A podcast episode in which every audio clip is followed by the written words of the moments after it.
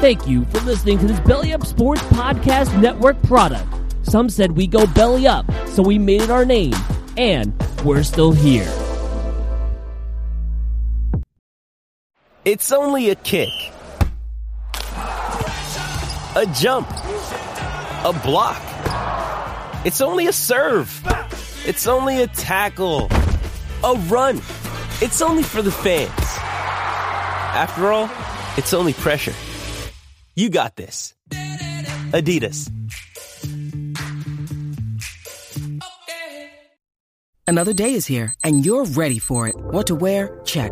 Breakfast, lunch, and dinner? Check. Planning for what's next and how to save for it? That's where Bank of America can help. For your financial to-dos, Bank of America has experts ready to help get you closer to your goals. Get started at one of our local financial centers or 24-7 in our mobile banking app. Find a location near you at bankofamerica.com slash talk to us. What would you like the power to do?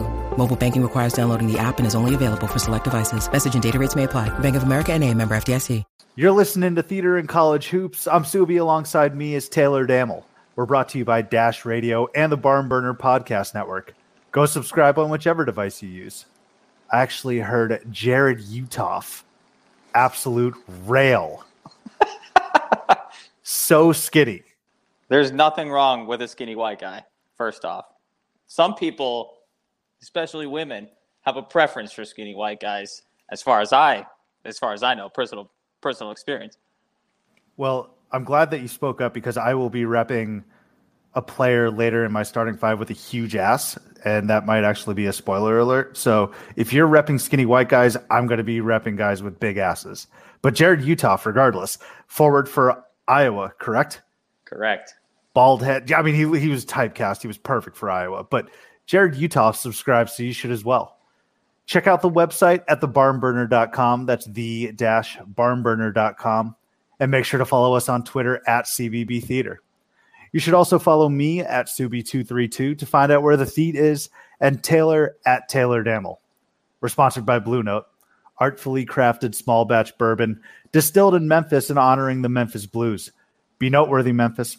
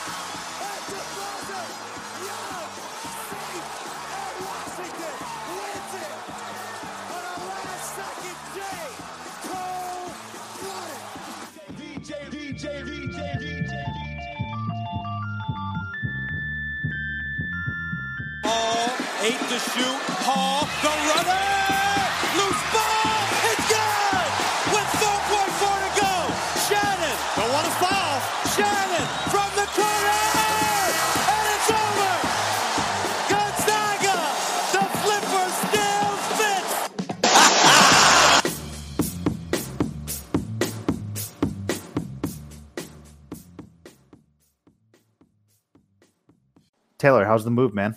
Uh, just awesome. Always good. Moving is always fun. Moving about a mile and a half down the street. Um, actually, let's let's use this. Is this a safe place to vent about moving? Yes. The Okay. Titch is for eh, this is the theater. This is the open stage. If you want a soliloquy, do it. What what's wrong? Do you ever just wish that your girlfriend wasn't involved in the move with you, and you could just ship everything over to the other house without having to like neatly pack it up and package it? Is that I'm, just me? I'm assuming that's a rhetorical question because I, I I'd be lost without it- when we moved when we moved from Phoenix, dude. I didn't coordinate one thing. I didn't put anything on on offer up. I like didn't do shit. Well, that's a cr- that's a cross like country move. That needs to be some kind of uh, you know, you need to actually pack things up and whatever. We're moving a mile down the street. We don't need to carefully wrap every single plate. Like, let's just throw it in there and hold it on the way over to the house, and in 15 minutes we'll be back. We, but you know, That's the type of mentality though that I feel like you need, right? So that's the exact same mentality that has spruced up a, a house that has True. replaced like I don't know, just some raggedy, shitty towel with an actual bath towel or a hand towel. You know, the, a- you you can't split it up. You you have to take into account, like you have to take with you uh, the we need to wrap every single plate up because it comes with the I'm going to make this bathroom look good. Does that make True. sense? True. It's uh I was gonna say the yin to the yang, but I think it would be maybe call it be because this is a college basketball podcast, the pick to the roll of the move. You know, sometimes you need a pick. Is is the person who's packing everything up carefully, are they the pick or are they the roll? Well, what's I? That's a good question. I think I think the person who wraps everything up this. comfortably is the roll because they're the finisher. hmm Well, but Right. who who who's responsible for transport? Like guess so actually the, they're also the it? pick. They're also the pick though too. God, this is tough. This is tough. Like if I'm okay, so if I'm if it's between us right now, right? Let's say I pack and and wrap everything up, and it's your job to transport it to our destination safely. That's got to be the roll then, Right. Right. Yeah. Okay. So maybe Danielle, my girlfriend, is the pick. She's the person who's putting this all together, setting up, or she's the instance represented by a person who's setting up the play, and then I'm just rolling to the new house to set it up. So here's what we need to do: two things. One, we need to call upon Bill Raftery because I feel like he would be. I don't know why he was the number one name that popped into my head that could help us out with this dilemma. But number two, we need to workshop a term for whenever we see a pick and roll this upcoming Okay. season, Okay. and include something with moving. Packing the dishes. Again, this is a workshop. We may not ever get around to it. I'm just spitballing here. And let's let, let's hope that someone, one of our listeners on Twitter, can help us out with this. I'm needing a better analogy, or at least the better interpretation interpretation of this analogy for my current situation. Uh, maybe the pick and pop would have been a better uh, better one. Maybe a backdoor cut. Shout out to the backdoor P- cut podcast here on the Barn Burner Podcast Network. I don't know. I don't know. I guess I could have thought about that a little more, but I was just kind of venting. And I, but I think pick and roll, we can work with something off that. Off that. So, but yeah, moving. We found a, a little decent spot over there on the canal. Beautiful Scottsdale, Arizona. 69 degrees today. Nice. Thank you. And uh, yeah, it's, we're deep. I got a hoodie on. We're deep in fall weather right now. Perfect time to move. The first time in 11 years of living in Arizona that I didn't move in the dead heat of early August. Well, you finally learned your lesson. Yeah. Right. Or I just finally continued to convince landlords to let me stay longer and longer and longer and longer so that I could actually wait and get into more comfortable time of year to move. It is true that we have approached an age now where we should probably stop moving and renting every two seconds, right? We should probably be owning a home and if not staying in a particular place for more than just a year. So Well, I have been at this house for five or six years, so at least That's I a got that win. point down. Yeah. You know, that's a huge Su- one. You know, Subbi, I did have to take your artwork off the wall today, and I know that's an emotional moment for both of us. I did have a, a tear in my eye when I took down your wine and paint uh, art off the wall of your former bedroom. So that was a pretty emotional moment for me. I shed a thug tear, man. I'll tell you what. this is for those listening. It's not real art, actually. It is one of those paintings that you paint during a paint and sip class. I think I just set the record for number of times saying paint in one sentence. But like when you're when you're at one of those paint and sip classes, that's what he's referring to. And I went to like ten of those when at my former employer because that was their quote unquote work offsite. I mean, after two, you kind of get the point, but at least we drew completely something something different.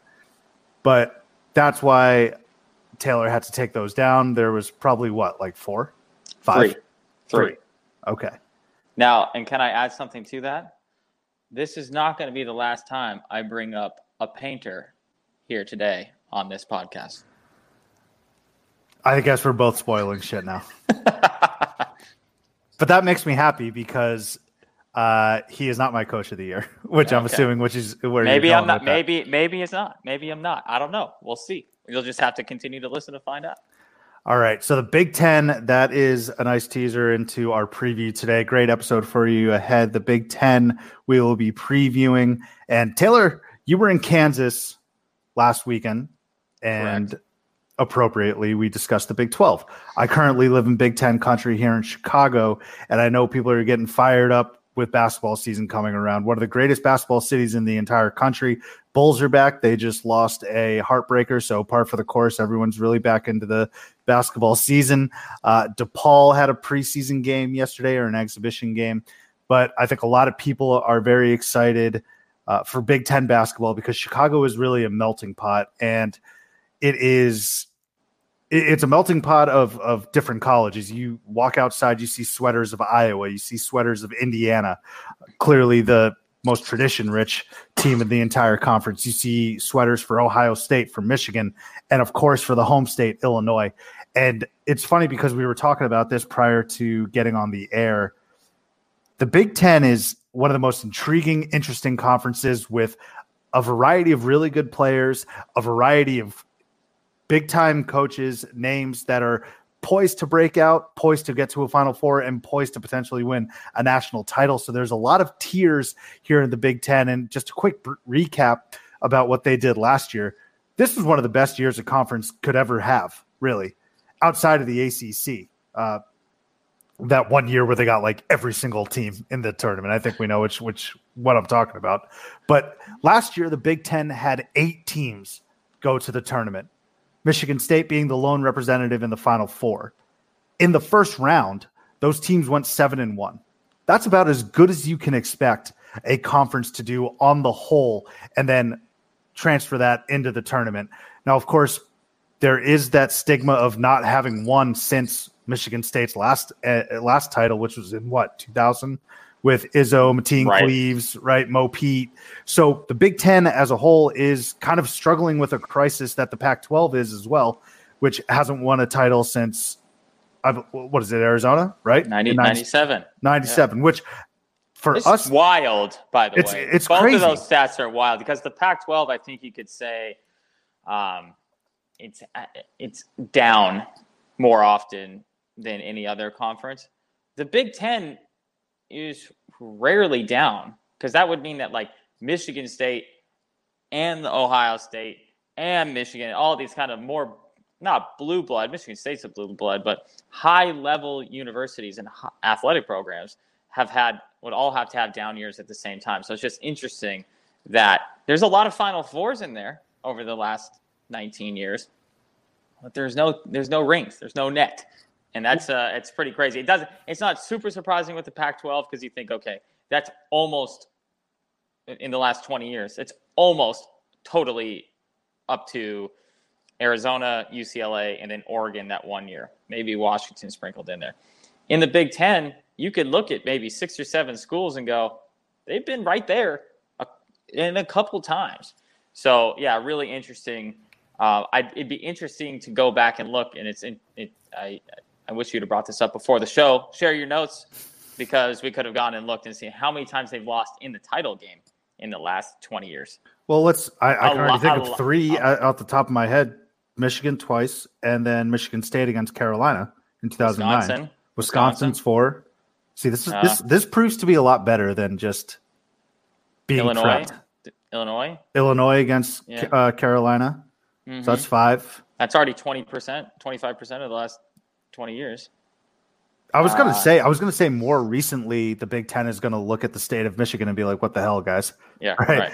Well, so that I mean, if we look at it title by title, let's let's start with Illinois versus Carolina. I think they were simply outmatched. Both both the Illinois Carolina game and the Michigan State Carolina game, which followed, I think, Ooh. five years later. Carolina was was just better. Game was over before it started, pretty much. Those were all time Carolina teams, if you think about it. And I remember the 2009 team; they they they went wire to wire, number one mention- team all year. Did you get Ohio State in there? No, no, yeah, against so Florida. Six, so there's Sure. six. Yeah. So Yeah. yeah. you're talking about essentially one of every three years, the last three years, the Big Ten, or one of every one in every three years over the last 18, 19 years, a Big Ten school has lost in the championship game. That's crazy. That That is that is wild. That is hard hitting big J journalism here, uh, research here at the at college basketball theater. Look, we theater like to college tr- basketball. we like to try and pay as much attention to every single conference as possible. But to be quite honest, we're not on the Rothstein level. We're not on like a Seth Davis. We're not on a Andy Katz type level. So the fact that we've just Uh, discovered this right now is Don't give crazy. Andy Katz that much credit. okay. Fine, fuck Andy Katz. yeah, okay. but like the fact that we just unraveled this right now, it's it's very eye opening to me that Ohio State lost to Florida, which was an admirable game. I mean, Yeah. Greg Oden was hurt, and you're going up against what some consider the greatest team team of all time in college basketball. And then you've got who did we say? We said uh, Michigan, twice. Michigan, Michigan twice. I mean that Gonzaga game, uh, not Gonzaga, excuse me, that uh, Villanova game was just they they were never going to win. That was another great team with DiVincenzo going insane. The Louisville game, that one probably hurts because they had uh, Trey Burke and just uh, they had a lot of good players on that team, and that was a that was a battle. And I remember that Trey Burke block was Yes. was kind of the turning point because they called it either a I think they called a foul on it. And it was clean, Mm-hmm. clean, clean. So Michigan Michigan's got a got a split right there. One that they could have won Villanova, you weren't really going to win that game. Right. So Ohio State tough to go up against that Florida team. Fine. Wisconsin, you're going up against a Duke team, which is always going to be difficult. But that Wisconsin team also was two, a day, two days removed from beating uh, that Un- Kentucky team. Undefeated Kentucky. Right. Exactly. So that could have been a missed opportunity. And it's got to hurt even more because Grayson Allen came out of nowhere. And before he acted up like a dickhead, was like everyone who hates Wisconsin's savior. And then we That have was, uh, was that was that the worst game of our lifetime? Yeah, abs- oh, 100%. It was a lose lose. Yeah, I just, just awful. I just wanted to throw myself into traffic, no matter who won that game. Coach K with another title, or Bo Ryan and that Wisconsin team that's beaten us two years in a row in the Elite Eight with a title. Ugh. Ugh. That's why. That's why I was honestly like, just give it to Coach K because this will just be another. Like I feel like Duke fans even forget that they beat Wisconsin in that title game. Right. It was just kind of a nondescript title, but if Wisconsin had won, Oh, we're we wouldn't hear the end of it. hold on. I'm interrupting you. We're forgetting about Indiana losing to Maryland in 02 as well. Yeah, that was within the past twenty Oh. years. So that's seven Holy losses. shit! in the national title game in the last 19 years. Do you think the do- you think the Big Ten will count that though because Maryland's not part of the Big Ten? I mean, I'd, I'd give them a bone somehow. Well, yeah, I mean that's funny, obviously, because yeah, I guess they would have gotten that as a win, but still, that that's two teams. I guess you could say that were from the Big Ten. Were in the in the final. Yeah, that is just. I mean, that is wild. And then Michigan State getting their doors blown off basically in their own backyard in Detroit, but no one's gonna no one's gonna call them out on that because that Carolina team was incredible. And that's not even counting. Let's see. I'm doing. Oh, the this. Final Let's- Fours. Let's do it live. Uh, one. Jesus. One. Two. Three. Four. Five. Good lord. Six. Oh man, seven other Final Four appearances in that time too. That are separate. That are teams that are separate from the ones that that lost in the title game. Sheesh. So that's 14 Final Four appearances and seven national championship losses for the Big Ten in the last 20 years, or since their last title. We already have our hugs, but I think I might do a quick like early show hug for the Big Ten. I had no idea how inept they were when it came down to clutch basketball. At least Pac-12 like doesn't really get there. You could argue that those early 2000s UCLA teams with Russ, Ben Howland, and Kevin Love going to the Final Four every single year, but damn, that is That- a widespread plague. I feel like that the Big Ten has is still suffering from. That's crazy. Yeah, I mean, you realize this stuff, but then you until you actually talk about it, that's that is crazy that they've. I mean, you could be talking about if things just and those games are coin flips. A couple blowouts in there, don't get me wrong, but generally once you get to the Elite Eight, you would say that every game from there is pretty much a coin flip because you're talking about the either the eight best teams in the country or like the seven best teams in the country and the hottest team in the country, like a South Carolina a couple of years ago.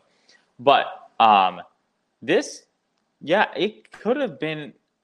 You might be talking about the most dominant stretch of a conference, even above anything the ACC has done in, in college basketball history, outside of well UCLA, but I don't even whatever. John Wooden, Right. Whatever, whatever. But at least of the modern area, that is wild to say that. So 14 Final Four appearances in in the last 19 years for a conference is absurd.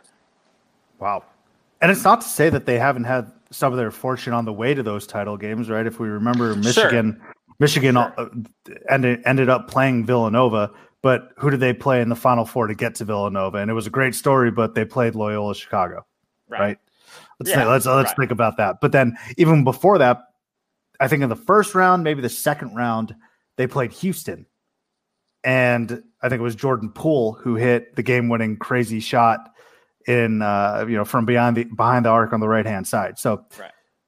Yeah, I mean, but you- I mean, that, that is need- crazy though. You need good fortune to make the even. Hey, even Loyola Chicago's in Big Ten country, so they they even felt the vibe on that. Yeah, yeah, I suppose they did. But we're looking ahead now. It's going to be an exciting year in the Big Ten. A lot, a lot of people would say, including myself, that the best team in the entire country resides in the Big Ten. That the best player potentially in the entire country resides in the Big Ten. But we'll start first with coach. And you alluded to him a little bit earlier, but who's your coach of the year in the Big Ten? I'm going with Matt Painter again from Purdue. This would be his fifth Coach of the Year award in the Big Ten. And I think that why Painter is going to win it this year is I think he has built one of the most underrated programs in the country. Purdue has the most Big Ten titles. Let's let's let's all remember that. By the way, they have the most Big Ten regular season titles of any school in the Big Ten. They won the Big Ten last year, and what I think continues to happen is we look at Purdue over and over again and go, they lost a lot last year, but they've built such a program that is that is unnecessary of having big time recruits that are just continually successful. As we all probably forget, or the casual fan forgets, Purdue won the Big Ten last year, and I think that they're gonna gonna have another successful season this year, just simply because they have an old, old team, a big old team this year. Uh, they got Matt Haarms, Is Robbie Hummel still there? yeah, right on his 14th ACL. They they every one of their starting lineup except for one is a, going to be a red shirt. So they're going to have two redshirt sophomores, a redshirt junior, a redshirt senior who's a transfer in Jahaad Proctor, and a junior. And when you have that kind of returning uh, talent every year, whether it's high end talent or not, you just have that kind of continuity. Continuity in college basketball usually equals wins because it's going to.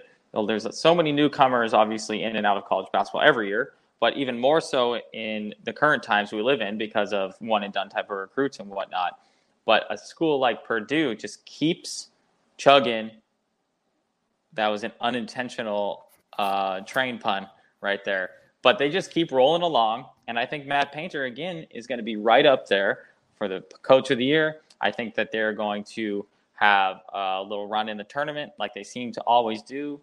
And, you know, a, good stat I saw about them today is I don't know. I don't know how if you love KenPom or not, or if you even like any, you know, that KenPom type of stuff. But they finished in the top 10 in KenPom rankings three of the last four years. And that is just a sign, if nothing else, of just continuity. And Matt Painter has produced or is now built one of the uh, most consistent programs in the country. Yeah, Matt Painter is is a fantastic coach. I, I do love Matt Painter, and I think he's, actually he's underrated somehow still. Still, yeah, he, I think he's perfect for those Purdue expectations. I don't think Purdue doesn't really has a, a Final Four type expectations, national championship type expectations, but the run that he went on last year, was exactly what they're looking for. And I think he avenged himself for the previous few years where they kind of just fizzled out in the first round of the tournament Right. uh, against maybe some mid-major teams and maybe just choking a little bit because Purdue has had some pretty bad luck. We have a good friend Jonas who went to Purdue and it seems as if they share some of the the same bad luck that Arizona can in the in the in the tournament. But Matt Painter and Purdue, if you think about it as a fan, obviously you want to win as many games and win titles, but it's it's tough. We've said it a million times eh, on this show that winning a title in college basketball is pretty. It can be a crapshoot. Like like we said, Loyola oh. Chicago, South Carolina, those two teams were in Final Fours very recently. But if you're a Purdue fan, you have to feel very fortunate that basically for the past 30 some odd years, 30 plus some odd years, I don't know the exact timing of it, you've had Gene Keady and Matt Painter as your head coach. It, it it doesn't get more stable than that. And and you're not going to get for sure a tournament berth every single year. I mean, I'm sure Purdue's making making a solid case for number of tournament berths in a row. So paint crew, Matt Painter, I, I do love him, and I, I like what he's obviously done at Purdue. He's solidified. Uh, so and and you know what? He's got an absolute stranglehold on the state of Indiana in terms of basketball. He is light years better than Indiana and Butler and Notre Dame. So I would say that Matt Painter isn't even going to need to win the conference this year to win Coach of the Year because I think a lot of media people would will see that they lost Carson Edwards and Ryan Cline, and uh, and that you know that's a lot to lose, but it's maybe a lot to lose more from a outside looking in. Don't get me wrong; those guys are they're studs, but Matt Painter probably knows the talent that he has available to him. And so, but I, I think the media will look and be like, oh my God, they lost Carson Edwards. They lost Cline. Carson Edwards, future Steph Curry, Boston Celtic. Carson That's I mean that's that's basically so we talk about expectations. Elite eight or so is Matt Painter's expectations. Uh, my expectations for Carson Edwards are Steph Curry. So yeah, right. If not better. Exactly. So, right. So I, I think, I, I don't even think they need to win the conference for Matt Painter to win the coach of the year. Because I think you'll look, if Michigan State wins the conference, is Izzo going to get coach of the year? Izzo hasn't won coach of the year No. since 2010. And then that is just a shame because this is what happens. The coach of the year award is kind of an arbitrary award, really, when it comes to the player of the year award is generally, yeah, this guy was the best player in the conference because obviously they're only going to be there for a couple of years. So it's not like they're going to win it 10 times in a row. But you could give this award to Izzo almost every single year. And as we've previously discussed, Izzo always likes to sneak a little loss in there early. And I think people just kind of fall off the wagon. And then by the time that the voting is done for coach of the year, Izzo's back to another Final Four, and everyone's like, oh, well, shit. he's awesome. He's still Tom Izzo. And so that's the that's really my reason for not going with Izzo is because he's got the expected maybe national player of the year on his roster this year. They are like the not unanimous number one team in the country, but they certainly are the consensus number one team in the country. So I think that um, that's the reason that he won't win the coach of the year.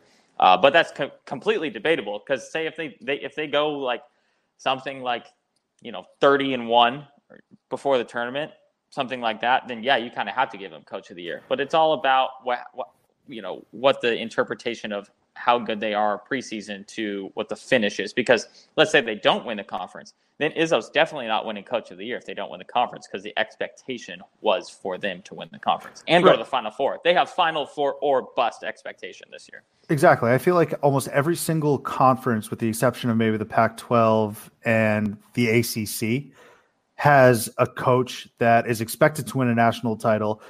And if if they steamroll their way to a conference title, conference tournament title, it still won't mean anything, right? Until you get to a Final Four and win the national title. And those guys are Tom Izzo, Bill Self, John Calipari. And so right you look at a team like Bill Self's, you look at a Kansas, a program like Kansas, you look at a program like Michigan State, they're not they're they're never going to go that 30 and 1.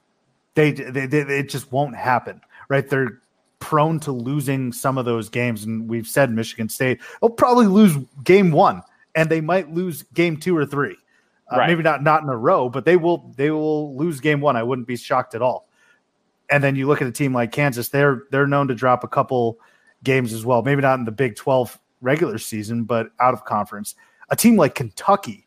Now, if they go 30 and 1, which they literally did, then Coach Cal, I could see getting getting coach of the year, things like that. But Right. Kentucky's a team that is built and that have sh- has shown that they can go an entire season without losing a game up until maybe the final four. These other two teams, they're going to be great and they're probably not going to fall outside of the top five, but you, you just can't see them losing more than, or you can't see them only uh, losing like zero games. Not not Right. going to happen.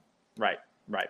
So yeah, so that's why I have uh, Painter as my coach of the year. Real quick, I wanted to s- circle back actually to a point that you made, a really good point that you made about the talent that we see from Purdue leaving, and it doesn't seem to really matter because he just keeps winning. And that's so true because that talent was never necessarily great to begin with. I think he's done a great job of developing guys like Caleb Swanigan. Yeah. Uh, the Well, huge- Swanigan, Swanigan was a big time recruit. He's Sure. one of the, right, right. but he was fat as hell. like, Oh, he was I- I- thick. He was thick. Okay, he was thick. I might say he was fat as hell, but he's he's in, he's in great shape now, and he had he he had a pro career. I don't know. He might be in the G League, but regardless, Swanigan left. They kept winning. Who was their huge freak? Isaac uh, Isaac something. Haas. Isaac Haas. Haas. Thank you. It was He's- Haas and Haarms for Yeah, it was. Imp- it's year there. impossible for me to keep those two straight because they're like pr- part of the Aryan Brotherhood together. Like All, all white people. All white people look the same, Suey. blonde hair. I mean, those two actually do look the same. They're like seven feet in blonde hair. But Haas, he left, important part of the team. Nobody really heard of Carson Edwards a year ago, maybe two years ago. Two, Two, years yeah. ago, I, I should say. Mhm. He's gone. Ryan Cline, one of the greatest shooters uh, in their program's history. Dakota, uh, Dakota Mathias, another Mm. really good shooter.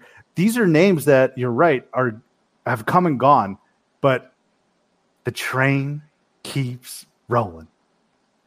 You know, if you were a really good editor at these podcasts, you would put in a like a choo choo sound right there. Fuck it, is that a After you said challenge? it.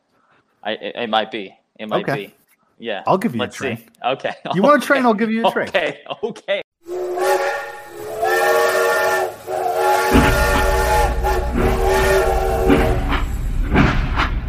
I love it. Now this this is next level. Now we're just improving on a weekly basis here with our abilities. I love this. I love it. It's a it's a lot like college basketball. You know, you start with some talent, but in the beginning, but you got to still figure out how to make it grow as we roll along. Another train pun, and that's what we're looking at right here. So love that.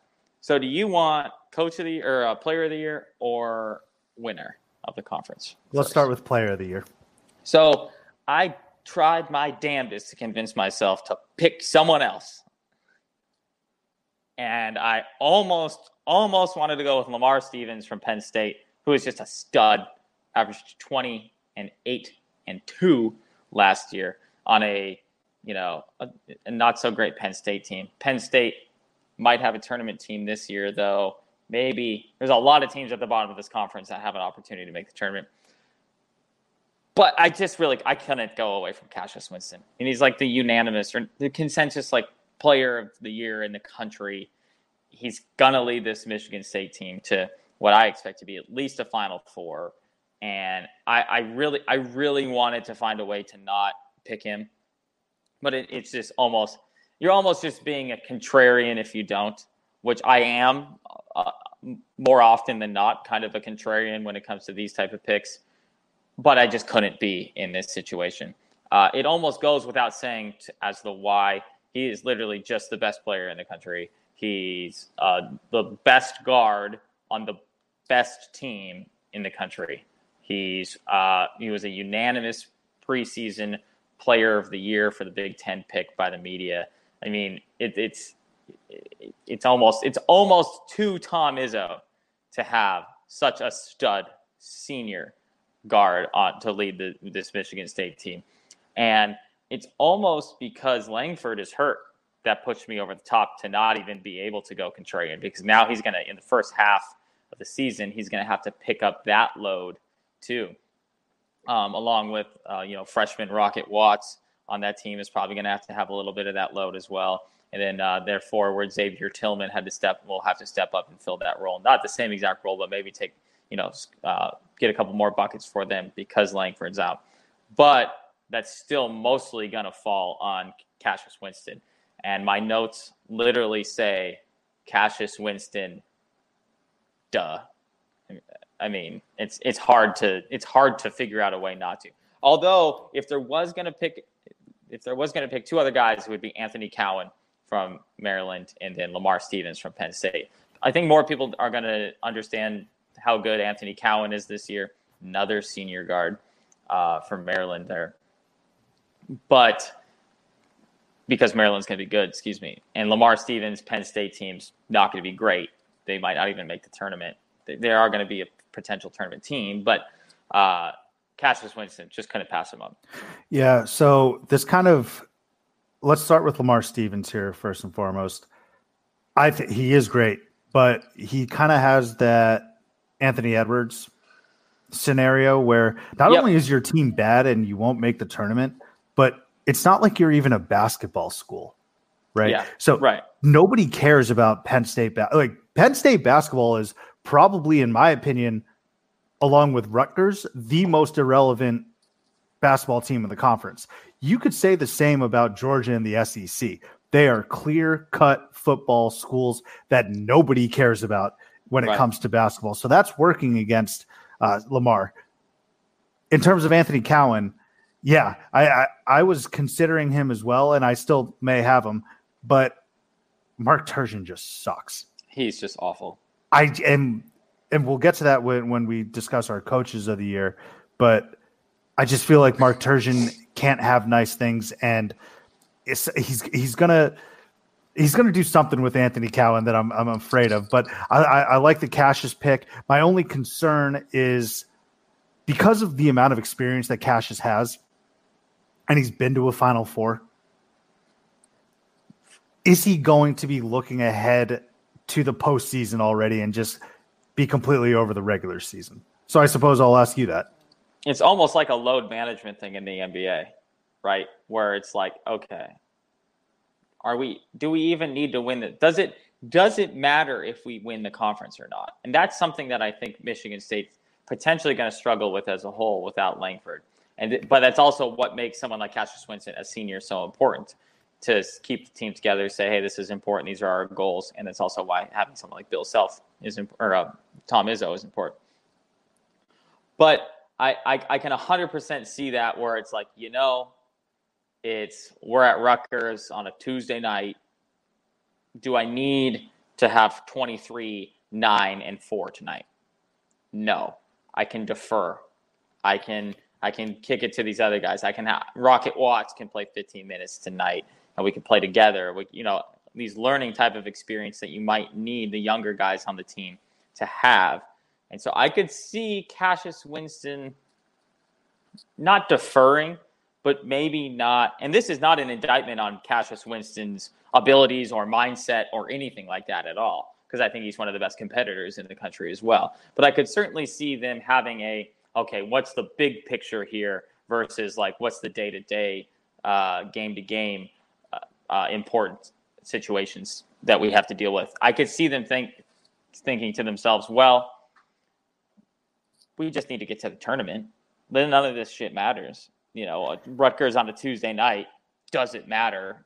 You know, so what? We lose and we fall to the number six team in the country, and then we win three more games and we're back to number two or one again. Yeah, I I think that's a very low likelihood, but I could see that that would be the only potential reason to not maybe pick a, a Cassius Winston. But on the flip side, since we're shitting on Mark Turgeon in Maryland, I feel like that's a scenario where Mark Turgeon would say, no, we need to win the Big Ten. Every single game matters. And he potentially mishandles Anthony Cowan, or Anthony Cowan tries to do a little bit too much because he hasn't had that taste of winning a Ben- Big Ten title like Cassius has. He Right. hasn't been to a Final Four. So I can just see how that might wear out a Maryland team and Anthony Cowan team because if Maryland goes into Rutgers and Michigan State goes into Rutgers, again, this is all hypothetical. I don't know what their schedules are, but if they if those two teams go into Rutgers, I can guarantee you Turgeon is going to be fucking balls to the wall when it may not be necessary. Right. especially with a, a good Maryland team. If, of course, Maryland plays like a top 10 team, which they're ranked. Right. Right. Yeah. So I I, I can understand that uh, a little bit. Oh, you know, it's really funny. They don't even play Rutgers. Oh no, they do. That's their first game of the year. Their first game of the Big Ten season is December eighth against Who, Michigan at, State? at or yeah against Rutgers at home. Okay, poor example. Let me pick a better. What do they play Penn State? How about that? yeah, there we go. What do they play Penn- Minnesota? Yeah. Hey, you know you're not a believe in Pitino? Uh, they play Absolutely Minnesota. They play Minnesota uh, at the barn on January 26th. Oh yeah, that's gonna. That's like that's like a. It's oh, Pretty it's- late conference season. Yeah, Sunday evening. They probably Minnesota will be trying to get over a Vikings loss in the playoffs. I could see how maybe they would show up a little bit more for that game, and Michigan State maybe just lets one slip. So There we go. Pitino. yeah, right. so, so let's see. So you want my winner of the conference now? Yep. Turn your mic or turn your ears up. The Boilermakers do it again, Wow. Wow, if true. and there's there's actually some method to this madness here. Okay, let's start with the four teams, in my opinion, three other teams, excuse me, that have any shot at winning this conference. There's a lot of, of good teams in this conference, but I think only three of them really have an opportunity to win the conference outside of Purdue. One of them is Ohio State. They're probably the third best team in the conference, fourth from a national perspective. I just don't think they have enough talent. And I think Holtmann is one of the best team, best coaches in the country. But there's another classic example of basketball football school situation. I wouldn't put I wouldn't put Ohio State in the Georgia and Penn State though. Ohio No, State has no, a little bit no. more. No, I see I- where you're coming from though. they have they have a really nice roster with the Wesson Bros. They're sick. Uh, I- I- they're when they have Kyle Young in the game, they have a three man rotation uh, in the back or in the front court. That is great. That's their, their best lineup is from an efficiency standpoint is with the Wessons and Kyle Young in the game. But I I just don't see everything I want from this Ohio State team to say they're going to win the conference. I think they're going to be like a three seed or four seed. I think they're going to be really, really good. But I just don't see the consistency that I get from that painter. Holtmann's still an awesome coach, and I think they have a and the Wesson Bros are dope. And they have a really important transfer, uh, C.J. Walker from Florida State as well, who should be a big, big time impact player. But let me move to Maryland. I'm Mark Turgeon is not winning this conference, so just throw that out the window. It's so think- funny. Like I feel like we're both on the same page about Turgeon and even Maryland being in the Big Ten. Just go back to the ACC, man. Then I may start picking you to win conference titles. So, but I will say Maryland is potentially going to be the second best team in this conference, and they have the talent and they have the senior leadership in Anthony Cowan Jr. to really make a lot of noise in the conference and nationally. But let me tell you why Purdue is going to win this conference. Purdue has an awesome schedule. Awesome They- as an easy. they only play Michigan State, Ohio State, and Maryland once each. And That's that's, it. Yeah. And so that alone, with other things, if you take everything else being equal, that's a really fortunate schedule for them. And so, you know, you have they play Northwestern twice, they play Nebraska twice, they play Rutgers twice, they they play Minnesota twice. So they have oh no, they only play Minnesota once, excuse me. But they play Iowa twice, my bad. But they uh, from a top end team perspective, they only have to play the other like four best teams in the conference one time. And I think that they're going to be good enough and consistent enough and old enough to not be sh- shook by these road games. And even, I mean, they don't. They play. They get Michigan State at home early in the year, in January twelfth. Langford might not even be back by then, and if he if he is, that's going to be a classic game where they announce that Langford's coming back for it, and they don't know how to work him into the offense yet, and they lose on the road at at Purdue, and West Lafayette goes wild. So I I think they're going to win the conference just because of that. You know, you have to look and see because if we look at the schedules here, eh, no team goes is going to go undefeated, even though we kind of right. referenced that earlier. So let's say uh, Michigan State loses two games this year, right? Just just as an example. If one of those games is to Purdue, they might lose the tiebreaker because I don't see a whole lot of losses on Purdue's schedule just simply because of the f- good fortune that their that their schedule is. So that's why I'm going to pick Purdue as the regular season winner. I'm not saying they're the best team in the conference because as we often see, we just talked about in the Big 12, we don't often see, or we often see that sometimes the best team isn't the team that actually wins the regular season.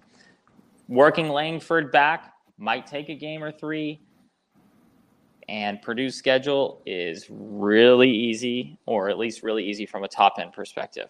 So that's why I'm picking my boys. It's West Lafayette, the Boilermakers, Drew Brees, stand up, Purdue, so, winner of the 2020 Big Ten regular season title. If you have Maryland at two, is that, no, I don't I'm, know. Did I hear that I, correctly, or they have the potential to be the second best? Right, team? right, right. They have the potential. So Michigan State's finishing second. So that's what I was going to ask. I was like, well, remember, remember what three? I just remember what I just said. Tiebreak. I said that the best team in the conference isn't necessarily who's winning the conference. So Michigan State is the easily, far and away, the best team in this conference.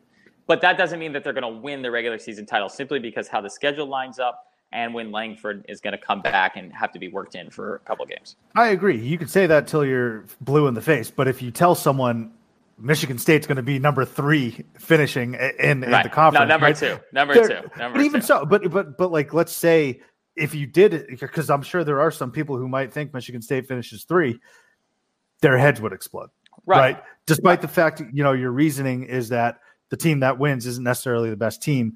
If you on paper put down again hypothetical, which you're not doing, Michigan State at three, uh, that's pretty crazy, right? If, so if, it's if, it's it's crazy to say here. How about this? Let me let me let me phrase it like this: If you tell someone my Big Ten winner is not one of the two teams that are ranked in the top ten, people might call you crazy.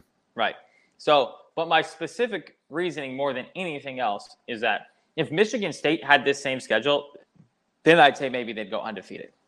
Right. It's it's it simply comes down to that. Whereas Purdue just had the really good fortune of not having to play the other the three best teams outside of them in the conference more than once. With with with what did we figure that out? Was that one or two of them is at home? I mean, schedule matters. You're absolutely no. right. Well, especially in the big in the Big Ten that has 47 schools now. You're not. They don't have an equal schedule to like the Big 12 has only 10 teams. They all play each other twice. It's a simple, Very easy way to figure it out. Right. Yep. So if you say the reason that this team is winning the Big 12, it's because they're beating all of the same teams.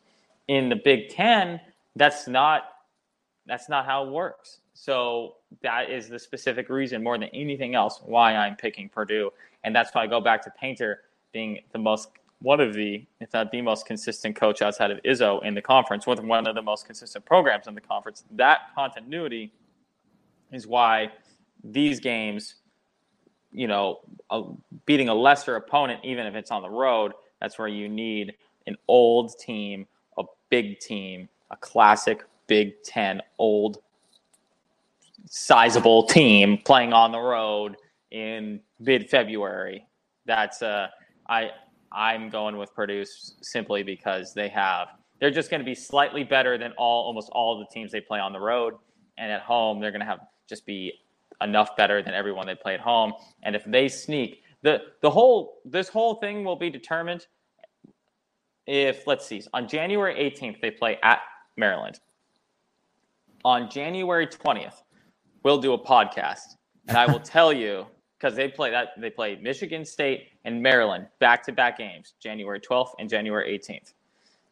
On January 19th or 20th, we'll be able to pretty much determine whether this prediction was right or wrong. Yeah. If they if they lose those two games, Correct. then what? Then I'm an idiot. If they win those two games, then we're really out here though. So Yeah, we're that'll be a, that'll be some. Put it on your calendar, someone. Well, This- so- that, that that week is going to be the the the the exact determining factor of whether they're going to win this conference or not. I, I will say because Purdue does have a penchant for dropping big games, uh, that that very well may occur. But they also have a penchant for getting upset, and that's kind of been shed the past couple of years.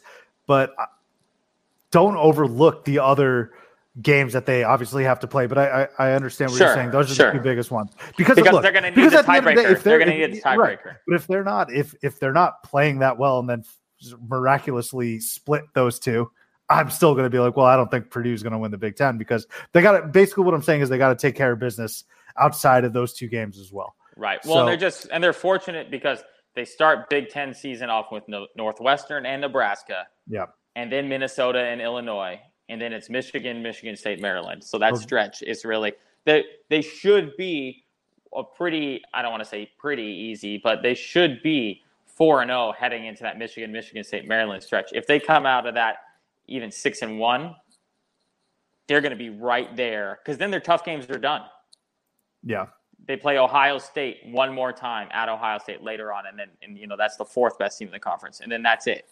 You know, so obviously, yeah, just like any really really good conference, like this is, and this is the best conference in the country, in my opinion. There's going to be a slip up along the way, but I think you can see that, you know, for any team, maybe less so for Michigan State, obviously. But I think just with the Langford factor, uh, that's about the time he's going to have to come back. And he might not even be back for that. It's on the road at West Lafayette or in West Lafayette.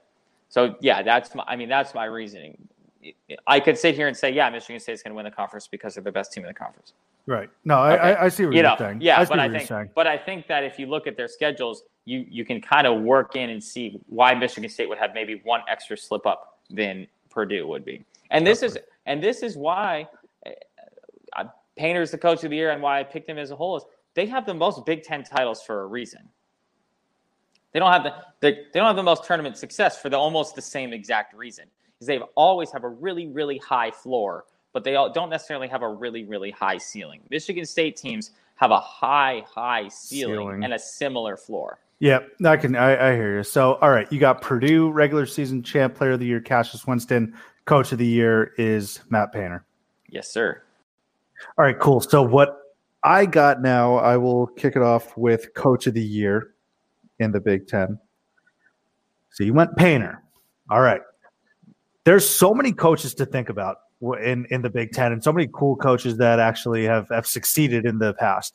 Obviously, you got Izzo. You got Chris Holtmann at Ohio State. He's done well at Butler.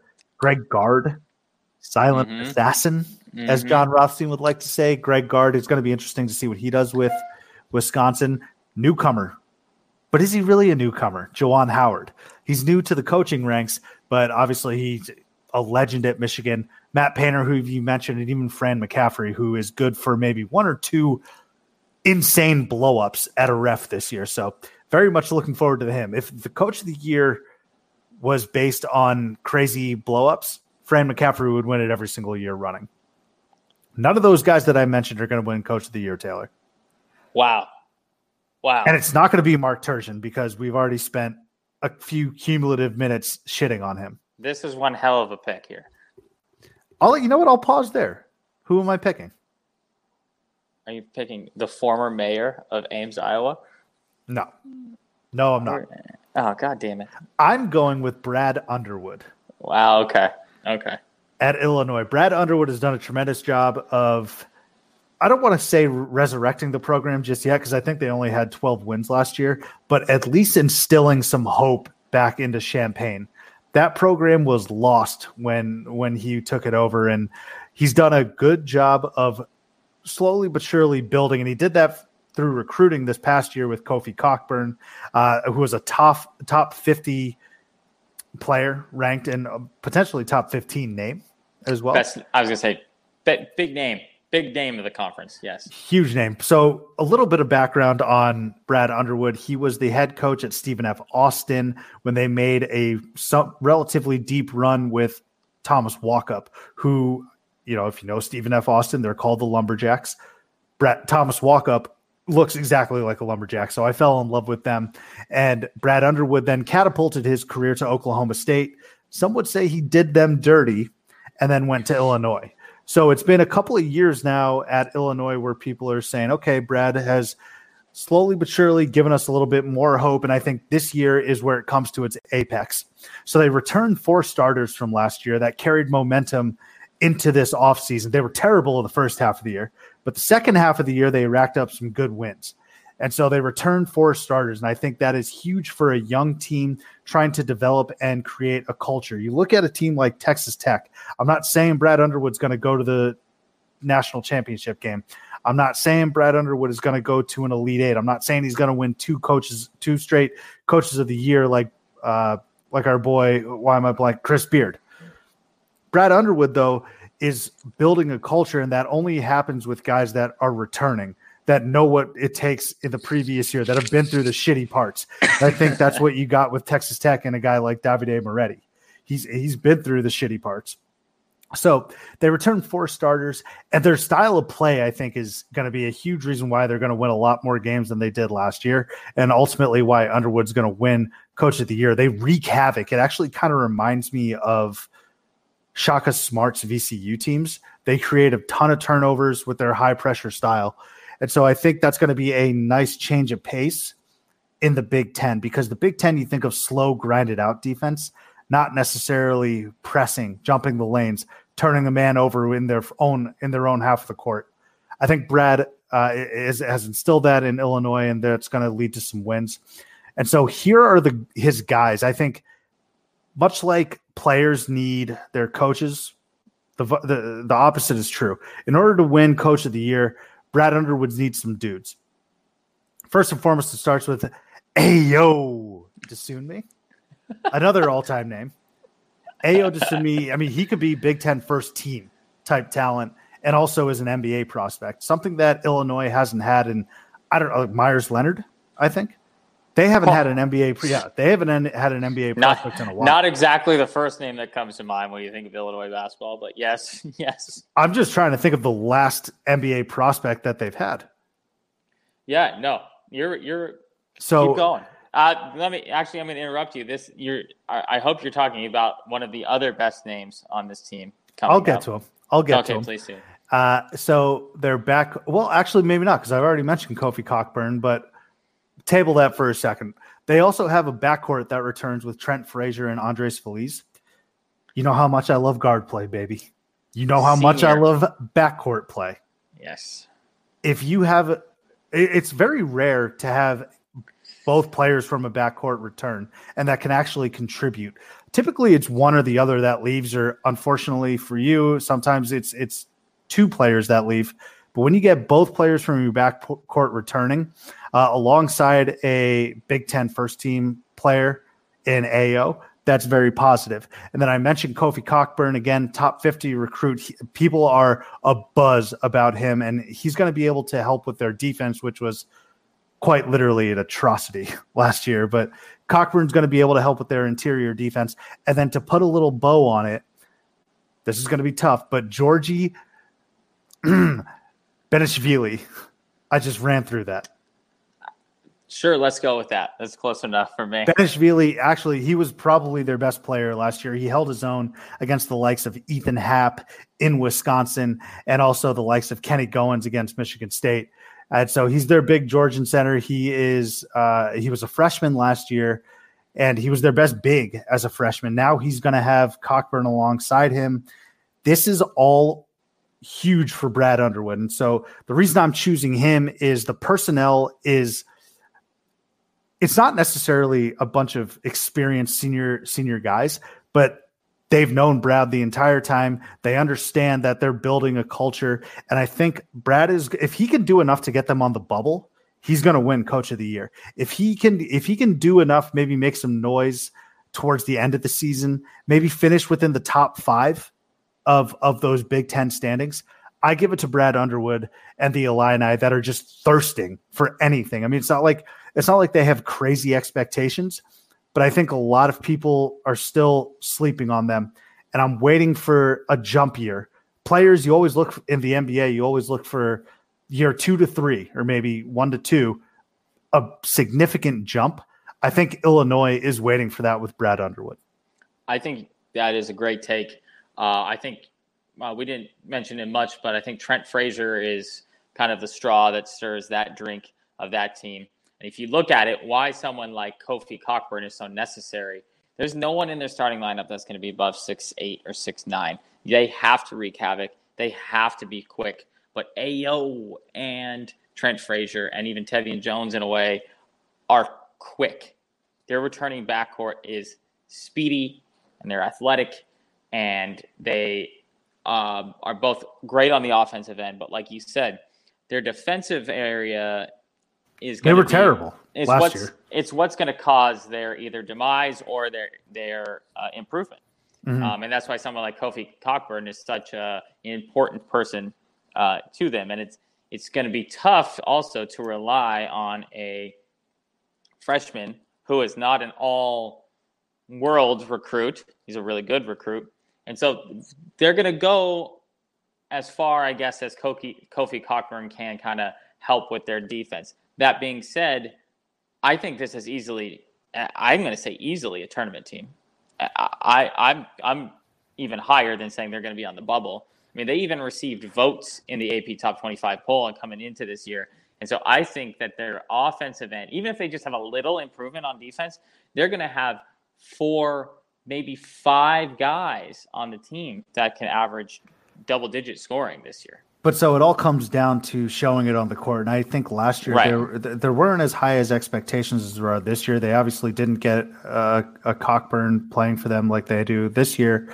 But I think they were a little underwhelming last year with only 12 wins because they stumbled out of the gate. I, I don't think, even if they were minuscule expectations, look, Illinois is not getting Duke, Carolina, Michigan State, Kentucky type expectations. No, They had some expectations last year, and they were terrible first half of the year.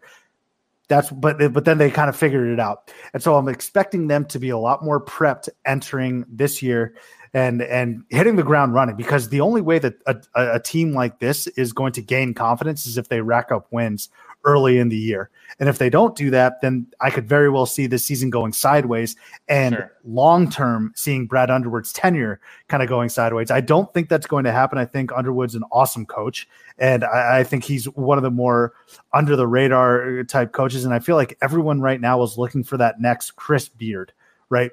Who can Right. take a meddling program in a difficult conference to the promised land? And I, I think the first step for Illinois is is getting that tournament bid. And I think if if they do that, if they can get a, I, I don't think I'm as high as you on on Illinois, but if they get a tournament bid, Brad Underwood absolutely deserves Coach of the Year, in No, my I- opinion. I, I wouldn't disagree with that at all, but it's almost the same situation in me saying I think Painter's going to win it because he's going to win the conference.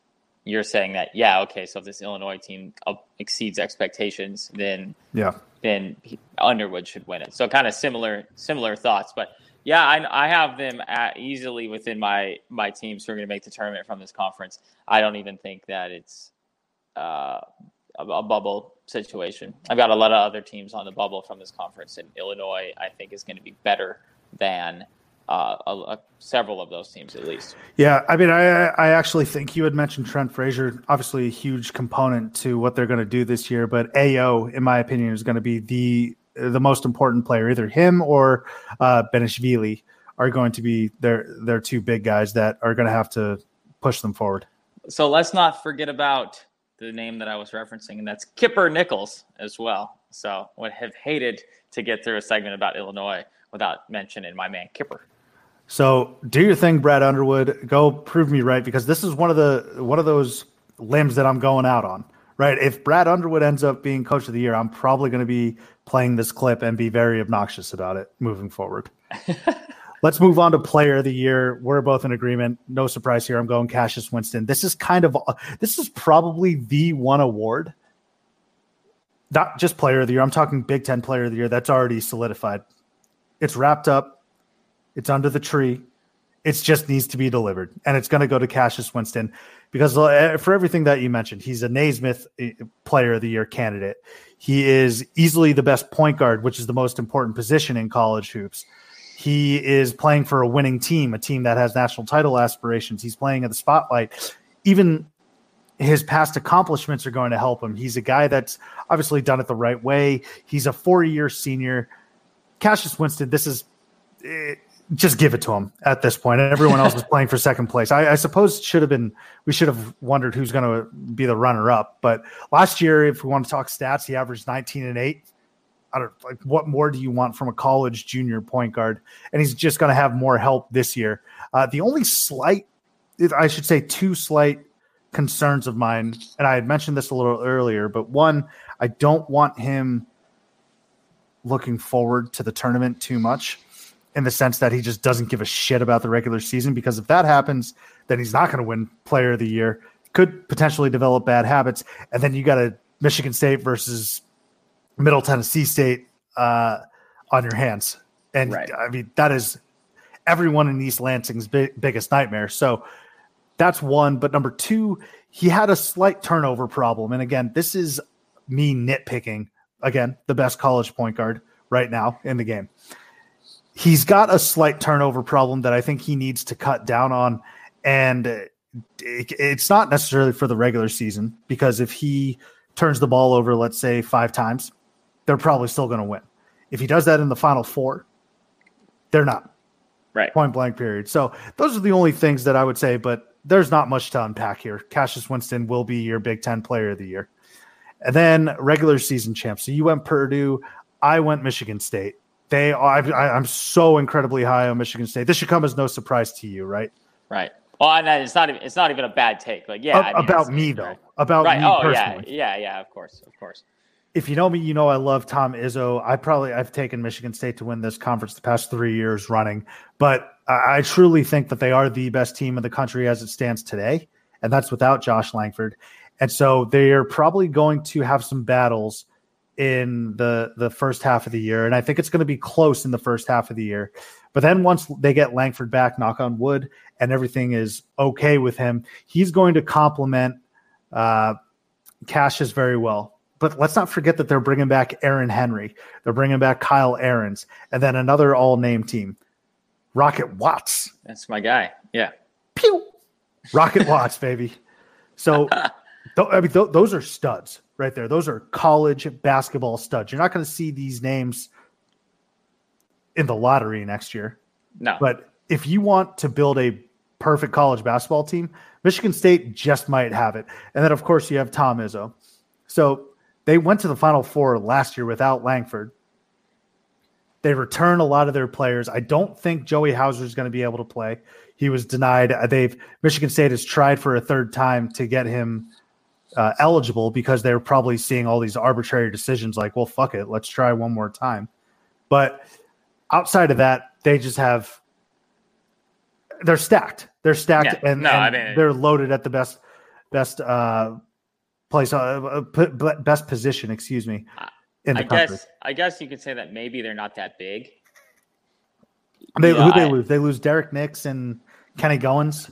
Not Nick Derek Wa- Nix. Uh, Nick, Ward. Nick, Ward. Yeah, and I mean, you know, if you're they're really not going to be starting a true center. Not that you need a true center in any le- level of basketball nowadays, but you know, Xavier Tillman is probably going to be their tallest player that's in the rotation, and he's six eight.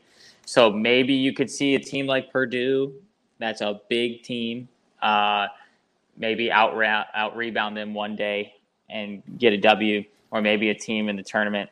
But once it gets to the tournament, I'm not so concerned about not being that big. It's just that kind of day to day grind of needing to be. Sometimes you just need to be bigger. It's the middle of February. You're whatever. It's cold. You're on your third game in in nine days, and sometimes you just need to be bigger to just outlast the team to to win another game. In the tournament, it's guards. It's just guards. There's no other way to put it, and Hundred percent. and they've got an abundance of them who are good. Yeah, and so uh, you talked about schedule, which is huge for in predicting who's going to win a conference tournament, or excuse me, a, a conference regular season championship. I don't think that they'll lose to a Maryland. I don't think that they will lose to, let's say, an Ohio State. I don't Sure. think that's going to happen. Actually, they they started a losing streak for Ohio State last year, I believe. True. That's true. So they're I think they're going to have two losses in the in the Big 10. That actually might be a little bit much too. I think Yeah, they're going to have one loss in the Big 10. They'll have one loss in the Big 10 and it's going to come to a team that's not that's not ranked. They- they- Okay. They're going to they're going to get upset and that actually may be where your Purdue Boilermakers come in. But Michigan State will take care of business I think wire to wire. Um, for the most part. I think they're going to trip up once in in conference play. They're not going to. They might drop the first game of the season like they always do, but entering entering March, entering the NCAA tournament, they are going to be a one seed, and it's just a matter of if are they going to be an overall number one or are they going to be like the second number one. I think they are that good, and I, I, I do think that the disparity between them and the next team, Kansas, is somewhat noticeable. I am all in on Michigan State this year. No, I mean, like I said, the best team in this conference is Michigan State. That goes almost without saying. I just think that sometimes we get we get a team that maybe just drops the tiebreaker, and that's why they lose the regular season. That doesn't necessarily mean that doesn't even necessarily mean Purdue's a top four seed, even because they might Purdue will probably drop a game or two in the non-con. You know, so I I I 100%. I mean, there's no argument to say yeah, it's not going to be Michigan State. It's pretty pretty cut and dry, unless you want to maybe be a contrarian, like I might be sometimes. So It's it's good for conversation. So, all right, regular season champ, I got Michigan State. You have Purdue. Player of the year, we both have Cassius. And coach of the year, I have Brad Underwood. You have the paint man, Matt Painter. so you know, it's really outside of Cassius Winston and Michigan State. We really haven't talked a lot about what is probably the biggest story in this conference coming into this year, and that's Juwan Howard now Right. being the coach of Michigan. Right. So I see Michigan as a as a tournament team this year, but I'm not as high on Michigan as many others are. They received a vote in the AP Top 25 poll, but I don't, you know, especially since uh, Franz Ferdinand Wagner got hurt, uh, I just don't see them as an overwhelmingly obvious tournament team. eh, Although it seems like a lot of people do think, and they are simply because of last year they were, you know, a great team under Beilein. I'm I'm maybe not as high on Michigan as a lot of other people in the country. Do you have any overwhelming thoughts on Michigan? Can I be honest with you? I didn't know that there were that many people, quote unquote, high on Michigan. I'm not. I actually don't think No, that they I'm make not. the tournament. I I have I'm like fringe tournament team. that that thinking on Fran them. That Franz Wagner injury was a huge blow to them. He's Yeah. their best player, Right. Probably right. And so I think there's going to be some growing pains with not only Juwan Well- Howard as a coach, but also the transition of a of one of their best, probably their best coach in in school history. No, Right. I think I think Xavier Simpson's their best player, but uh, that's right. Sure, whatever. So that goddamn I- hook shot. I hate that hook shot so much. I'm just not as high on them as other people are, and it's almost just because just of the transitional nature of having a long time stud head coach leave, and then trying to get your players in there as Juwan Howard, and Juwan Howard is completely just going to be finding his way in how to, you know, be the head coach of a major basketball program. So I only have them as a, I, I have nine teams from this conference making the tournament, which is going to be easily the It's most. more than last year. Holy shit. Yeah, but I just, I mean, I, I just see, you know, if you look at the other previews we did, I have one less uh, person from the Big 12 than than I think other predictions have making the tournament. I also have one less from the ACC, uh, as most people would predict to make the tournament. So that those extra teams have to come from somewhere, and I think that's here. And you told me that you don't like this team. But I think Minnesota is the sleeper team in this conference to make the tournament. To make the tournament, not to do anything, but to No, but still. I think they're going to finish dead last in the conference. I think North Northwestern is going to finish dead last. okay, maybe. North. Okay, and and Rutgers and Rutgers, right? North, dude, I think Minnesota's terrible. I mean, is Rutgers better than even Nebraska? I don't know. That's the problem. You got you got a team like Penn State, right? Penn State is maybe the third worst team in the conference, but they might have a guy who's legitimate, like all first Right. team type of guy. So the, he might even be, be able to lead a team to enough non-con wins. This is going to be a classic conference that has like a seven and nine team or whatever, eight and ten team, maybe two of them that make the tournament. Good enough Be- resume. Right. And so that's what Yeah. I'm getting at here is it's kind of like the same exact scenario that happened with uh, the ACC when they got 43 teams in a couple of years ago. All these teams are good enough to win the vast majority of their non-conference games, at least outside of like Northwestern and Rutgers, in my opinion. So, and maybe Nebraska, shit, Nebraska is not the least talented team around. And, you know, they got Fred Fred, Hoiberg yeah. who knows some shit. So, yeah, I think this team, when I looked at the Big 12 and the ACC, I was trying trying to find reasons to get more than the the average predicted amount of teams into into the tournament. This with the Big 10, I was trying to find reasons to keep teams out, and I was finding a tougher time finding reasons to keep some of these teams out of the tournament than it was for me to try to find more ACC or more, more Big 12 teams to get into the tournament. I think generally speaking, that's a good take on those conferences. I just think Minnesota is, is, is not good. I don't think Richard Pitino is a good coach, with the exception of that one year where they were kind of a supernova, and I think he he ended up as a five seed. Uh, I I- I just think that they've lost a decent amount of their players. I don't think he's built the program to the standards that that I mean. Minnesota is just looking for tournament berths.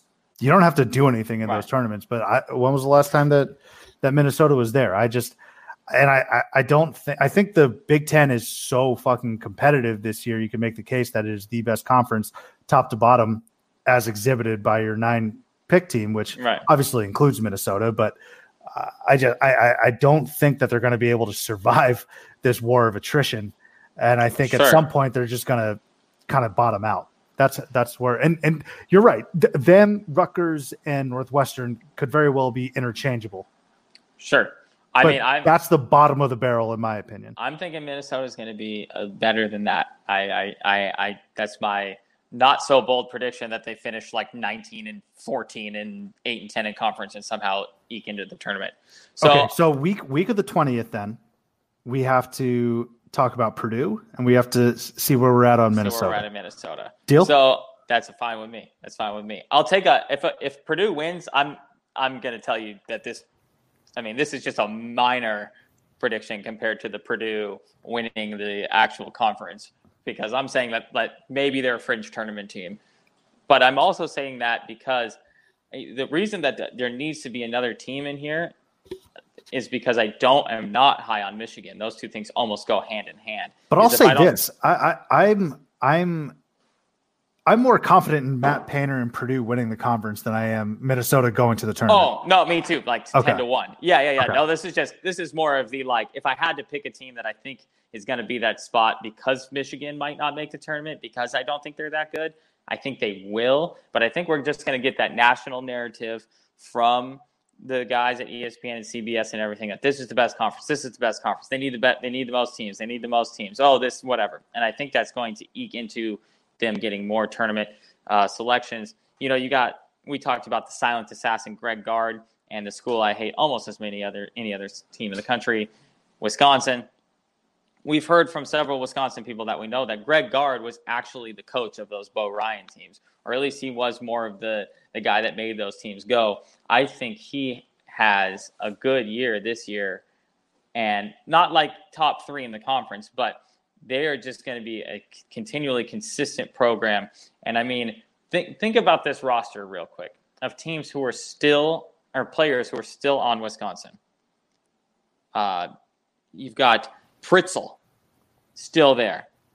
Davison, Brad Davison, still there. they all look Right. like the villains in like ski movies. Right. Yeah. Trice, still there. All these guys are still there. Ethan Hapgod, though, that's all that matters. Yeah, right. But what I'm saying is, it's kind of the same way. They're almost going to be like, in my opinion, the uh, the the uh, Purdue light this year in the conference, where it's a lot of continuity. You got a good coach with a lot of continual uh, players that are there that aren't stars. They don't have a high end talent this year on that roster, and so Wisconsin's still going to be there. I think they're going to be more like the sixth, seventh team of the conference type of deal. Because I am high on the Illini like you are. Um, and then I think they're going to finish better in the conference than Michigan, actually. Uh, I think Iowa is going to be there too, and they're just going to be the same, like, efficient Iowa team Yeah, with a bunch of white farm dudes, like they always are. we're not we're not expecting much from Iowa. No, but I do think they're going to make This is uh, not more than than what we typically expect from Iowa basketball. Right, right. Right. They're gonna have. They got a Wieskamp there. They always have like a Wieskamp style name on that team. Yeah. So, so yeah, I think I think Iowa's gonna make the tournament. But I do think I, I, even if it's not Minnesota, I think one of the Minnesota, Penn State, Nebraska, one of those teams is gonna be better. Obviously, just at, almost just by mathematics alone.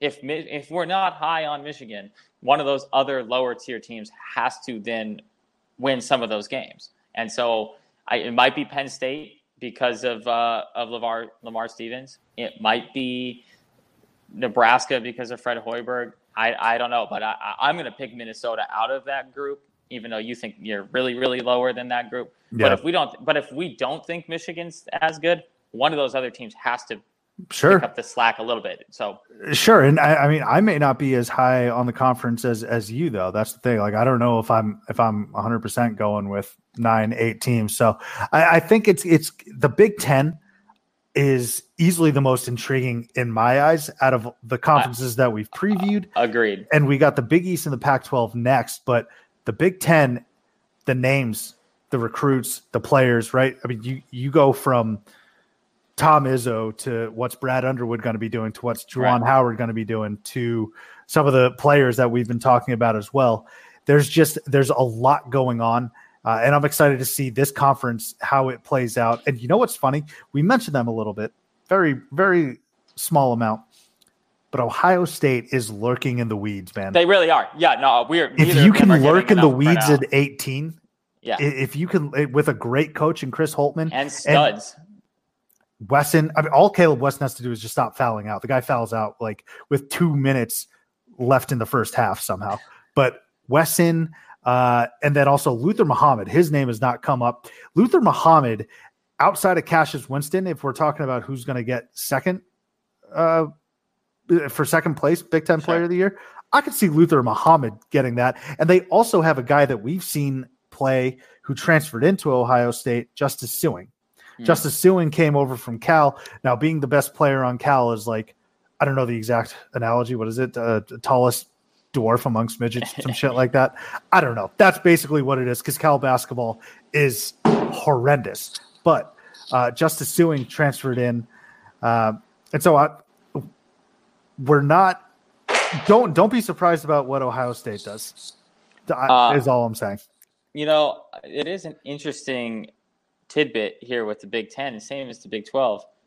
No five-star recruits in this conference either, according to. Too Far. So you've got think of all the big schools in the Big Ten and the Big Twelve, and no five-star recruits between what is that? Twenty-two schools that are decently major that take up the whole entire middle of the country. So pretty crazy to think where all this new talent is being funneled. But it is classic Big Ten basketball to just have a bunch of senior and junior studs all around the conference. And that really is what we see here. And it's really why Michigan State is the best team in the conference and why I think Purdue is going to be uh, the conference winner and why Ohio State is just sitting there work, lurking and why Maryland is uh, ranked as highly as they are is they're all led by like junior and seniors. And that's outside of, of anything else or any other conference, I can count on the Big Ten to have old stud basketball players. players that you you want to you want to go where everyone knows your name, right? That's what Yeah. Cheers says. If you want to do that, if you want to go to a conference where you know everyone else's name, go to the Big Ten because we've Yeah. seen these guys basically grow up in front of our eyes every single year. 100%. So let's go ahead and get into our starting five of favorite players from the Big Ten. But before we do that, a quick message from the Barn Burner Podcast Network. All right, Big Ten starting five. Taylor, kick us off. So uh, my picks are almost in line with what I just said is that you get a lot of of older players in this conference. And so it's interesting. You look at like the best players to ever play in this conference, and you know, rarely do you find a one and done or two and done type of guy as as a part of that. Even so, interestingly enough, I actually have one on the list, but it's always a bunch of old dudes who are just out here playing old man basketball in the snow, and I, I and that's that's part of the charm of the Big Ten. Uh, so one of those guys that didn't stay all four years that I'm going to pick here is someone that we previously referenced, and that is Biggie, Caleb Swanigan. I just loved Caleb Swanigan in college. I loved uh, his story. I really loved that Purdue team. This is I'm the biggest Purdue fan in the whole country. Yeah, apparently, apparently right so. Now. Jeez. Uh, I loved Biggie. I loved him coming into college as a recruit. I loved that he what, the, what did they go to the Elite Eight? Did they go to the Elite Eight that year? I don't think so. I think they go to the Sweet Sixteen that year? I think I, I think last year was the furthest they've been. Yeah, yeah, like, you're right. You're right. I was a big I was a big Biggie fan, so we're gonna start with my boy Caleb Swanigan there at Purdue. I know you love Caleb Swanigan as well. Love Caleb Swanigan. I'm glad you referenced his story. His story truly is incredible. Yeah, I mean he's a, and I'm I, I what, did we figure out where he was in the NBA? I can't remember where he's in the NBA. I now. think he's in the G League. G Last I checked, yeah. he was on the Blazers. But Swanigan was was awesome. He he had that old school style of play down low. He would body some of the Big Ten. Hundred percent. Yeah, I mean he would. He he had those black shoes on with the white high socks. I loved it. Loved Caleb Swanigan. So secondarily, I don't really care about this guy other than one particular moment that he had in college. And that's Christian Watford with Indiana. Wow. Who provided one of my very favorite moments of a team that outside of one that I really care for. I don't even really like Indiana, honestly. We've referenced that moment of we numerous times on this program. Just a couple episodes ago, yeah. Christian Watford hit the game-winning three against Kentucky, uh, kind of like push Indiana back into the national spotlight. One of the coolest scenes I've ever seen in college basketball was Christian Watford's big three uh, against Kentucky. Wasn't he? I you know what was Zeller on that team? Right? No, he wasn't. Uh, be, uh actually, no, he was. He was. Yeah, right. He was okay. on that team. I think he was on the floor going to celebrate with them. And then was Yogi Ferrell on that team too? Was that his friend? I think Ferrell no, came after pre, that. Pre Yogi, pre Yogi. Yeah, I think so, might have been on that team. Could have been. Could have been. Yeah, could have been. It would be or right. That, no, no, that actually might have been a year later. I'll, let me check that. Yeah, why don't you look that up while I talk about my third guy on this list? My third guy on this list is one of the most athletic basketball players I've ever seen play in this great sport, and that is Shannon Brown at Michigan State. Just an absolute freak athlete. And of any school on this list, I could have probably picked the most players from Michigan State. I, like you, always enjoy Michigan State. There's never been a Michigan State team that I didn't enjoy.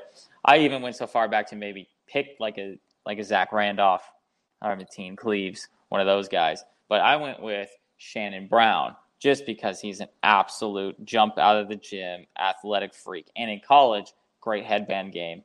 And as we've listened before, I really care about a strong headband game in college. So going with Shannon Brown uh, as an athletic freak on that Michigan State team.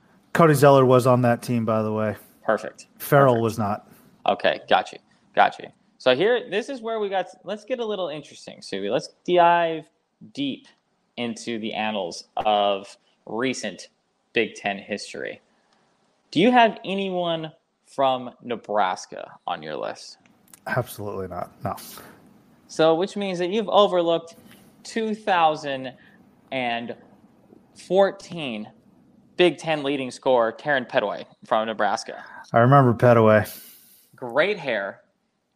And that Nebraska team with Tim Miles as the coach almost looked like they were building something there. Man, uh, Tim Miles owes like the last three years of his coaching tenure to fucking Petteway. He does, and that's why he was a an All Big Ten first teamer. I don't even know what he's doing now. He's playing for nobody pretty much.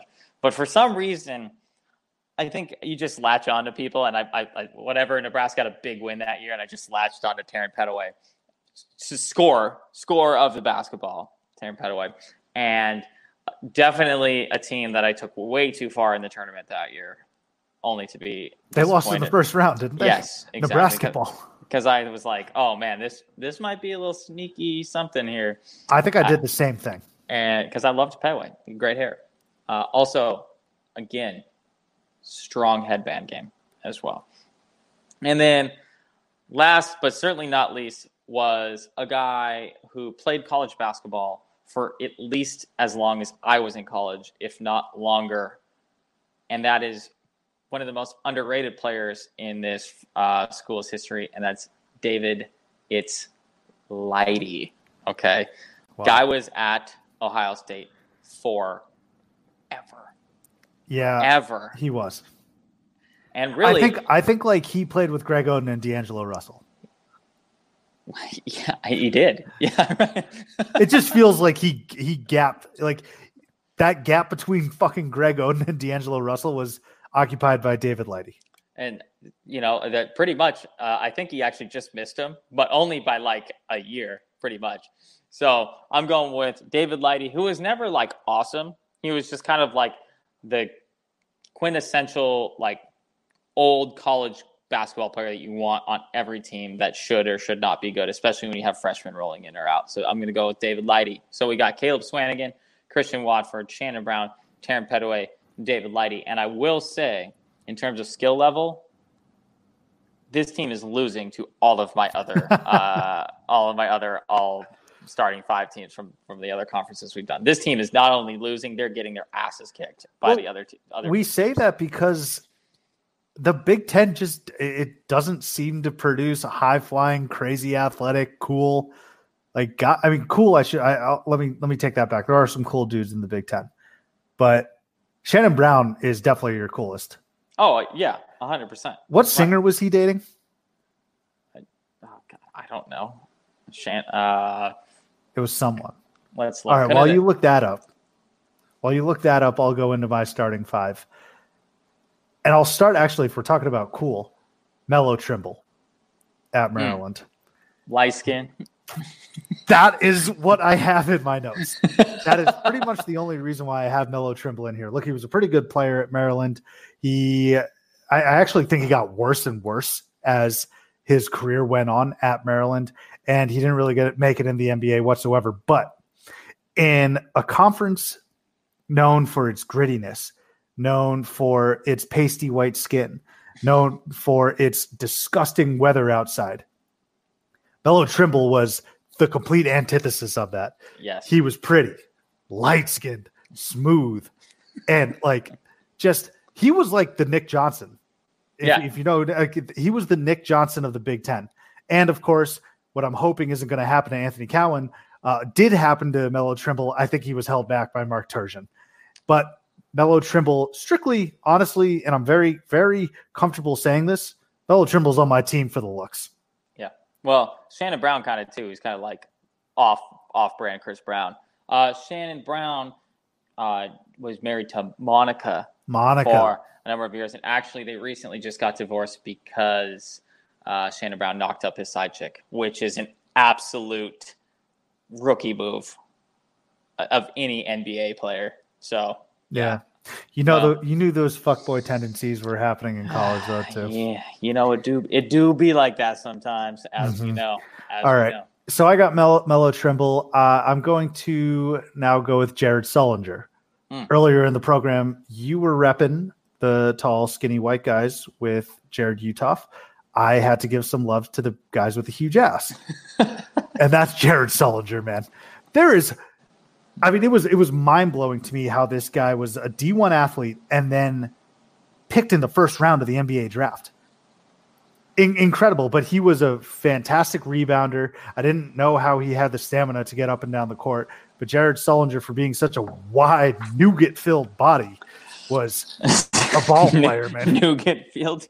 nougat filled, yes. Kind of, kind of like DeJuan Blair, really. You know, Oh, he was bigger than DeJuan Blair, but I mean, he not, not that, yeah, but just you know that same kind of like a big man that is so college somehow made both of them made it in the NBA for a little bit, but yeah, I just thick, as molasses, dude. Like you New- couldn't in Jan- in January. Yes. Yeah, yeah. You couldn't slide a credit card under his feet when he jumped, but he somehow led the league in rebounds or whatever. But Jared Sullinger, I got to show love for the big guys. I mirrored mirrored my game after him. Maybe it was around the same time because I think he's two years younger than me. But the, the little back down, right? The the small little the little That- shot. I no, mean, no, that that's the funniest thing I've ever heard on this podcast is you mirrored your guy your game after a guy two years younger than you.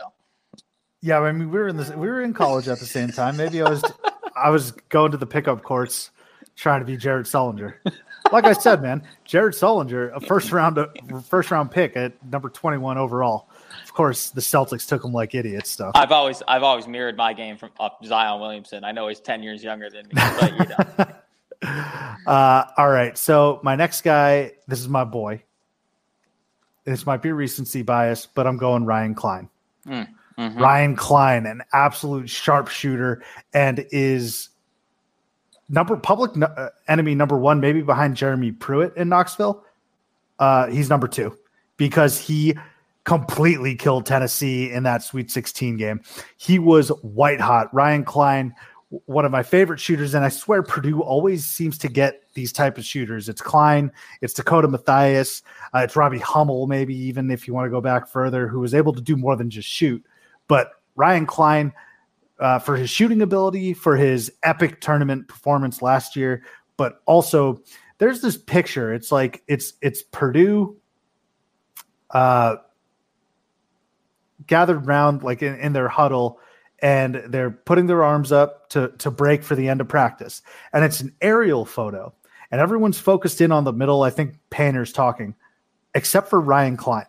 Ryan Cline's looking up at this little bird in the sky, s- flashes the most shit-eating grin you'll ever see. And from and this was about three years ago when he was a nobody. And I was like, who is this guy? I, I'm intrigued by this guy. Three years later, he's a legend in West Lafayette. So Ryan Cline. Uh, next guy, I'm going to go with another small white shooter, and he was actually a teammate of your boy Christian Watford. That's Jordan Hulls. Wow. Yes. So Jordan Hulls, three another three point specialist, but he was like a little bowling ball dude. He was maybe six feet, yoked though, and all he did was shoot. He reminded me a ton of Lee Humphrey at Florida, and the reason I say that is because small white can shoot, but also was overshadowed by two other uh, lottery picks essentially, and that was so for Florida it was Joakim Noah and Al Horford and obviously there was there was Corey Brewer. You can throw him in the Yeah, mix. yeah, sure, sure. That was Lee Humphrey's comparison, but Jordan Hulls had Victor Oladipo and uh, Cody Zeller. Now, Victor Oladipo very well deserves to go. I think number two overall. Leave it to Michael Jordan to take Cody Zeller, who he was like ob- obsessed with. But that's neither here nor there. Jordan Hulls reminded me a lot of of Lee Humphrey uh, with the talent that surrounded him, and it's it, it's weird because the sport is better when Indiana is good. And in the past decade or so, they've had one or two actually good teams, and he was on one of them. So, love to Jordan Hulls. And then finally, I'm going to round it out with one of my all time favorite college basketball players, Delvon Roe from Michigan State. Wow. Uh, that's a that's the winner of this list. Is is is that? I don't know. Right. I love Shannon. I think it's just Michigan State guys. Shannon Brown, Delvon Yeah, Roe. that's, that's, I I could have made this entire list from Michigan State guys. for sure. Delvon Roe, though, is such an easy guy to root for, man.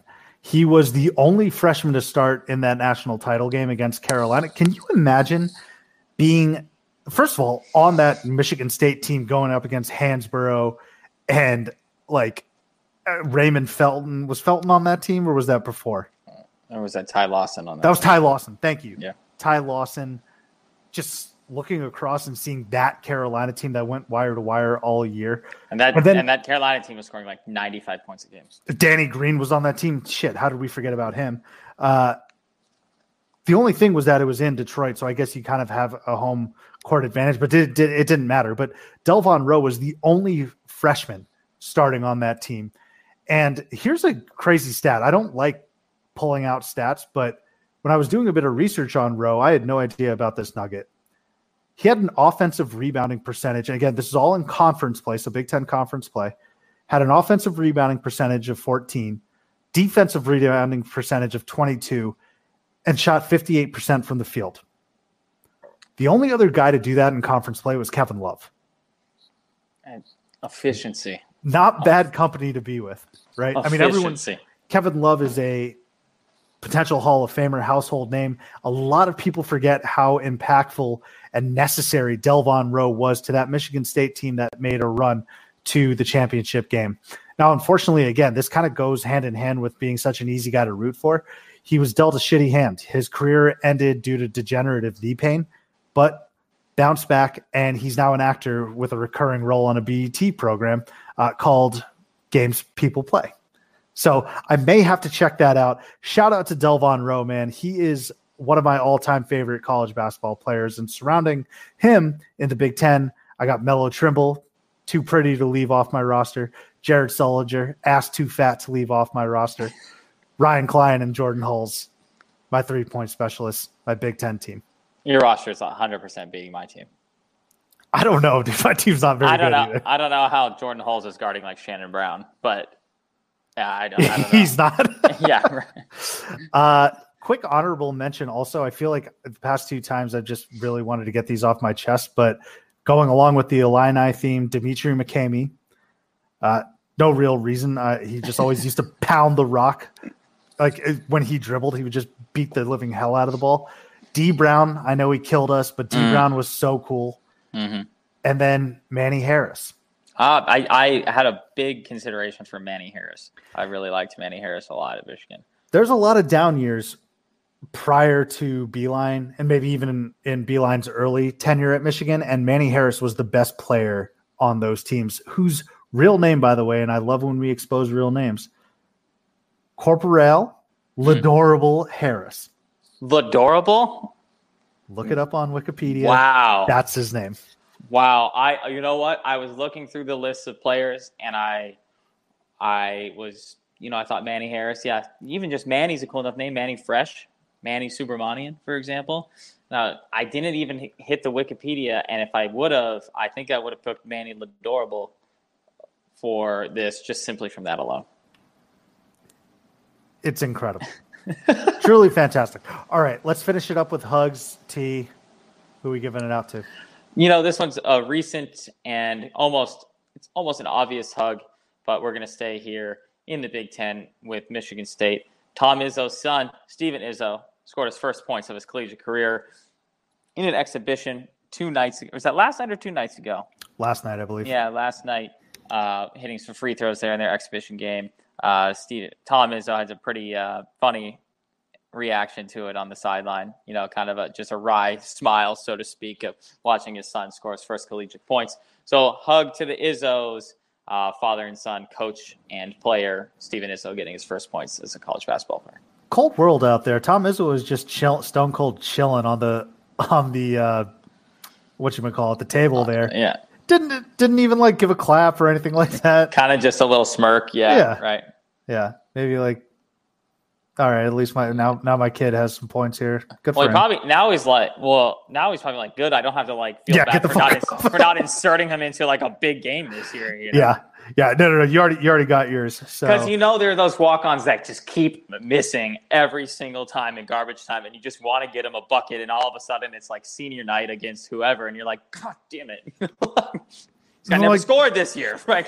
Come on. like I know you want to get on the board, but just please like take the foul and then get the hell out. But we're but we're one game behind Purdue, and we need to win this last game. So- Wow. Wow. I cannot wait for young Izzo to, to ruin the Boilermakers' hearts this year.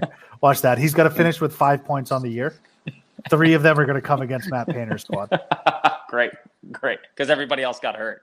I'm going to give my hug to a player in the exact same predicament as Steve Izzo. Is it Steve Izzo, right? Uh, Steven, Steve. Steven Izzo. I don't know him Uh, well enough to call him Steve. I don't know, but Pantelis Xidias, the point guard bench warmer, really, for DePaul University. Now, Pantelis, you may have seen him in a lot of clips. He is a crazy looking dude, but he's a lot of fun. He's got Rex Bex, he's got some wild hair, always pumping each other uh, his team up at the end of the bench doing some crazy dances. He actually got his first collegiate points yesterday from the free throw line as well here in chicago. So hug for pantelis. I'm looking forward to some original and new celebrations that he has in store for us. If you remember a couple episodes ago we discussed that as an incoming freshman which he's not he's been on the team for a little bit now but as an incoming freshman you want to be able to at least contribute to a bench celebration. That was one of the tips that I had for incoming freshmen. Pantelis is a scholar at it. He is has his master's degree in bench cellies. So be on the lookout for Pantelis because there's pretty much nothing else to look forward to with regards to DePaul basketball. He might have the best hair in college basketball. Might have the best look in college basketball. He's like a nerdier Nico Mannion. Nerd, nerdy Nico Mannion. Nerdy sure, Nico. Sure. I'll roll with that. I'm fine with that. Nerdy Nico Mannion out there at DePaul. Hug for Izzo, hug for Pantelis. We will catch you next time. Uh, we are going to be previewing the Big East, and we got a little surprise for you.